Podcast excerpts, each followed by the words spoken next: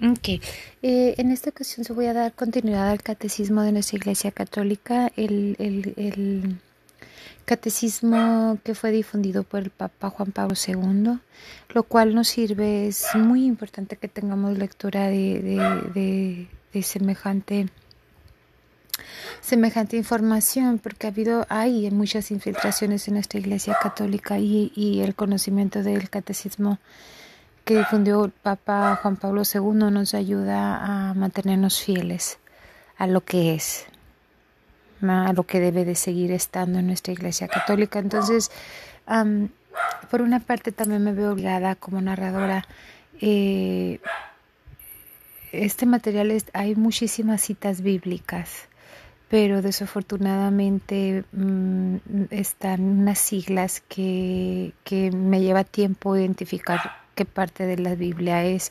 Entonces, por la practicidad nada más diré que se abre cita, que se cierra cita bíblica, para que ustedes sepan que es parte de un texto, porque cuando se hace una lectura, cuando hace una lectura visual de la lectura, uno uno al ver las apóstrofes, unas especies de apóstrofes que se abren o que se cierran, eh, es, es, un indicador de que, de que esa parte que se lee, que está en, entre apóstrofes, no, no pertenecen a la persona que está escribiendo el artículo o el material, o sea, sino que fue adquirido de otro material. Entonces, para mantener la veracidad uh, intelectual del resultado creado, que es el que uno lee, mm, es importante por ética hacer hincapié cuando se abre una cita, cuando se cierra una cita, para saberle, hacerle saber al lector que no es una idea que inventó la persona que está presentando el material,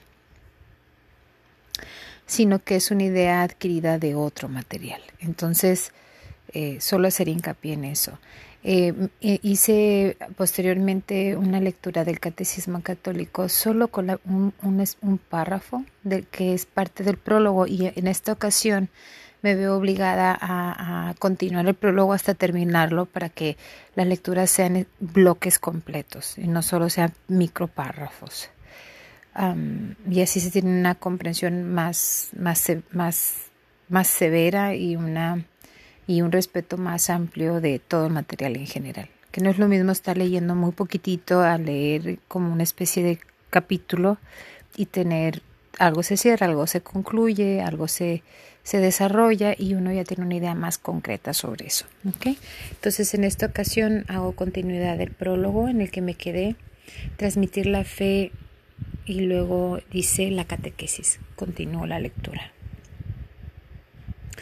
Muy pronto se llamó catequesis al conjunto de los esfuerzos realizados en la Iglesia para hacer discípulos para ayudar a los hombres a creer que Jesús es el Hijo de Dios, a fin de que, creyendo esto, tengan la vida en su nombre, y para educarlos e instruirlos en esta vida, y construir así el cuerpo de Cristo. Es cita bíblica de Juan Pablo, perdón, cita, cita textual que, que, que, que dijo Juan Pablo II. 5. La catequesis es una educación en la que en la fe de los niños, de los jóvenes y dos adultos, que comprende especialmente una enseñanza de la doctrina cristiana, dada generalmente de modo orgánico y sistemático, con miras a iniciarlos en la plenitud de la vida cristiana. Sin confundirse con ellos, la catequesis se articula dentro de un cierto número de elementos de la misión pastoral de la Iglesia, que tienen un aspecto catequético, que preparan para la catequesis o que derivan de ella como son primer anuncio del Evangelio, predicación misionera para suscitar la fe, búsqueda de razones para creer, experiencia de vida cristiana, celebración de los sacramentos, integración en la comunidad eclesial, testimonio apostólico y misionero. La catequesis está unida íntimamente a toda la vida de la Iglesia, no solo la extensión geográfica y el aumento numérico de la Iglesia, sino también, y más aún, su crecimiento interior. Su correspondencia con el designio de Dios depende esencialmente de ella.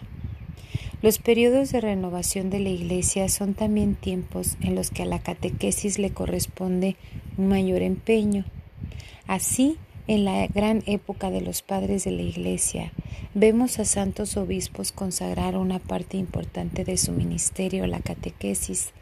Es la época de San Cirilo, de Jerusalén y de San Crisóstomo, de San Ambrosio y de San Agustín, y de muchos otros padres cuyas obras catequéticas siguen siendo modelos.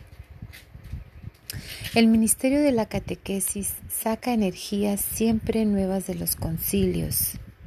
El concilio de Trento constituye a este respecto un ejemplo digno de ser destacado. Dio a la catequesis una prioridad en sus constituciones y sus decretos. De él nació el Catecismo romano, que lleva también su nombre y que constituye una obra de primer orden, como resumen de la doctrina cristiana. Este concilio suscitó en la Iglesia una organización notable de la, de la catequesis. Promovió, gracias a santos obispos y teólogos como San Pedro Canicio, San Carlos Borromeo, San Toribio de Mogrovejo, San Roberto Belarmino, la publicación de numerosos catecismos. No es extraño por ello que en el dinamismo del Concilio Vaticano II, que el Papa Pablo VI consideraba como el gran catecismo de nuestros tiempos modernos, la catequesis de la Iglesia haya atraído de nuevo la atención.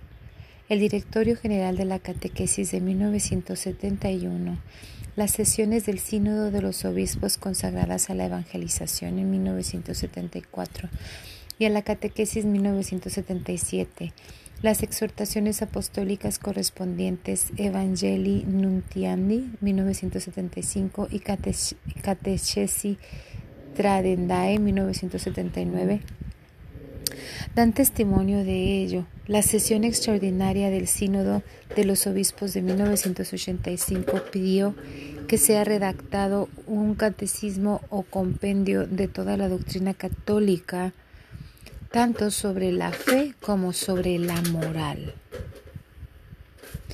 El Santo Padre Juan Pablo II hizo suyo este deseo emitido por el Sínodo de los Obispos, reconociendo que responde totalmente a una verdadera necesidad de la Iglesia Universal y de las iglesias particulares.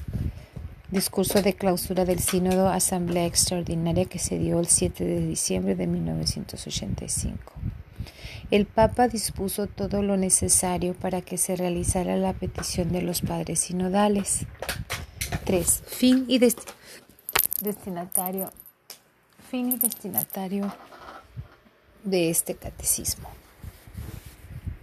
El catecismo tiene por fin presentar una exposición orgánica y sintética de los contenidos esenciales y fundamentales de la doctrina católica, tanto sobre la fe como sobre la moral, a la luz del Concilio Vaticano II y del conjunto de la tradición de la Iglesia. Sus fuentes principales son la Sagrada Escritura, los santos padres, la liturgia y el magisterio de la Iglesia.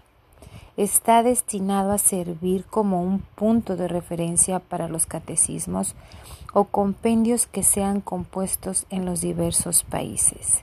Sínodo de los Obispos 1985, relación final 2, BA4. El presente catecismo está destinado principalmente a los responsables de la catequesis. Primer lugar, en primer lugar a los obispos en cuanto doctores de la fe y pastores de la iglesia. Les es ofrecido como instrumento para la realización de su tarea de enseñar el pueblo de Dios. A través de los obispos se dirige a los redactores de catecismos, a los sacerdotes y a los catequistas. Será también de útil lectura para todos los demás fieles cristianos. La estructura del catecismo de la Iglesia Católica. El plan de este catecismo se inspira en la gran tradición de los catecismos. los cuales articulan la catequesis en torno a cuatro pilares. La profesión de la fe bautismal, el símbolo, los sacramentos de la fe, la vida de fe, o sea, los mandamientos, la oración del creyente, del Padre nuestro. Primera parte, la profesión de la fe. Los que por la fe y el bautismo pertenecen a Cristo deben confesar su fe bautismal delante de los hombres. Para esto, el catecismo expone en primer lugar en qué consiste la revelación por la que Dios se dirige y se da al hombre y la fe por la cual el hombre responde a Dios. El símbolo de la fe resume los dones que Dios hace al hombre como autor de todo bien como redentor, como santificador y los articula en torno a los tres capítulos de nuestro bautismo, la fe en un solo Dios, el Padre Todopoderoso, el Creador y Jesucristo su Hijo, nuestro Señor y Salvador, y el Espíritu Santo en la Santa Iglesia. Segunda parte, los sacramentos de la fe. La segunda parte del catecismo expone como la salvación de Dios, realizada una vez por todas por Cristo Jesús y por el Espíritu Santo, se hace presente en las acciones sagradas de la liturgia de la Iglesia, primera sección, particularmente en los siete sacramentos, segunda sección. Tercera parte, la, fe de, la vida de fe. La tercera parte del catecismo presenta el fin último del hombre, creado a imagen de Dios, la bienaventuranza, y los caminos para llegar a ella mediante un obrar recto y libre, con la ayuda de la ley y de la gracia de Dios. Primera sección. Mediante un obrar que realiza el doble mandamiento de la caridad, desarrollado en los diez mandamientos de Dios. Segunda sección. Cuarta parte. La oración en la vida de la fe. La última parte del catecismo trata del sentido y la importancia de la oración en la vida de los creyentes, su primera sección.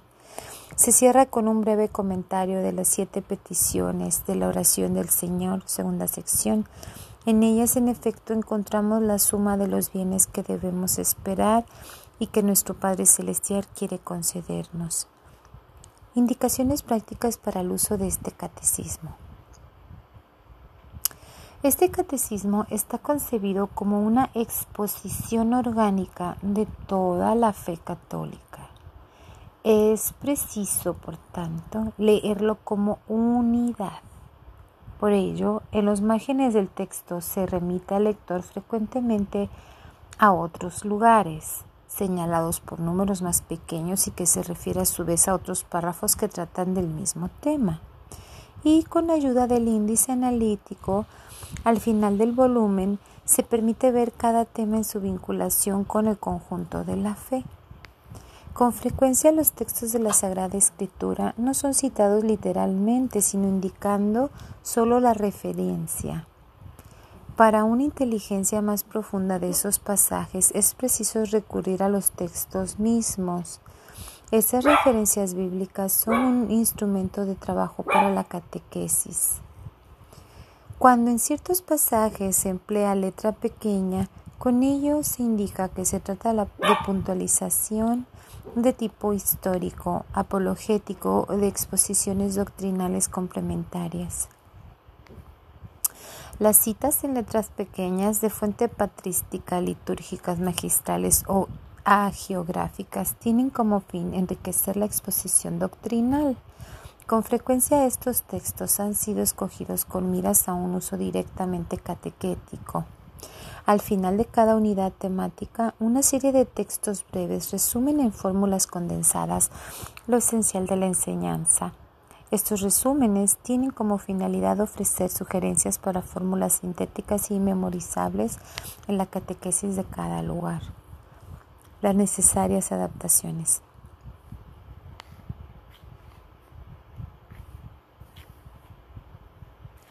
El acento de este catecismo se pone en la exposición doctrinal, quiere en efecto ayudar a profundizar el conocimiento de la fe. Por lo mismo, está orientado a la maduración de esta fe. su enraizamiento en la vida y su irradiación en el testimonio.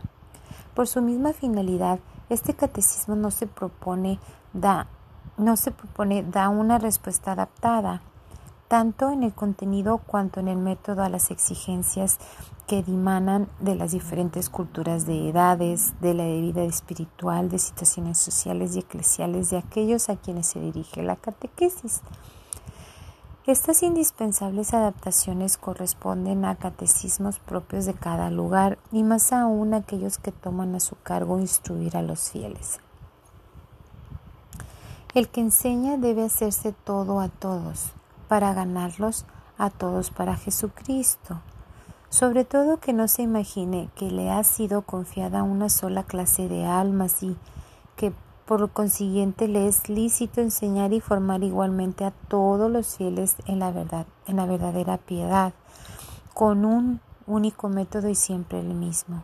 Que sepa bien que unos son en Cristo como niños recién nacidos, otros como adolescentes, otros finalmente como poseedores ya de todas sus fuerzas. Es necesario tener en cuenta cuidadosamente quiénes pueden necesitar leche y quiénes otro alimento más sólido. El apóstol señaló que había que considerar que los que son llamados al ministerio de la predicación deben, al transmitir la enseñanza del misterio de la fe y de las reglas de las costumbres, acomodar sus palabras al espíritu y a la inteligencia de sus oyentes. Catecismo Romano, prefacio 11. Por encima de todo, la caridad. Para concluir esta presentación es oportuno recordar el principio pastoral que anuncia el Catecismo romano. El camino mejor es que el apóstol mostró. Toda la finalidad de la doctrina y de la enseñanza debe ser puesta en el amor que no acaba, porque se puede muy bien exponer lo que es preciso creer, esperar o hacer, pero sobre todo debe resaltarse que el amor de nuestro Señor siempre prevalece a fin de que cada uno comprenda que todo acto de virtud perfectamente cristiano no tiene otro origen que el amor, ni otro término que el amor. Catecismo Romano, Prefacio 10.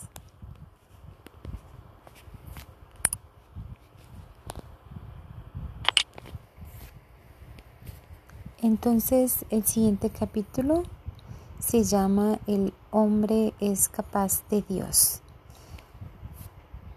Esa será nuestra siguiente lectura.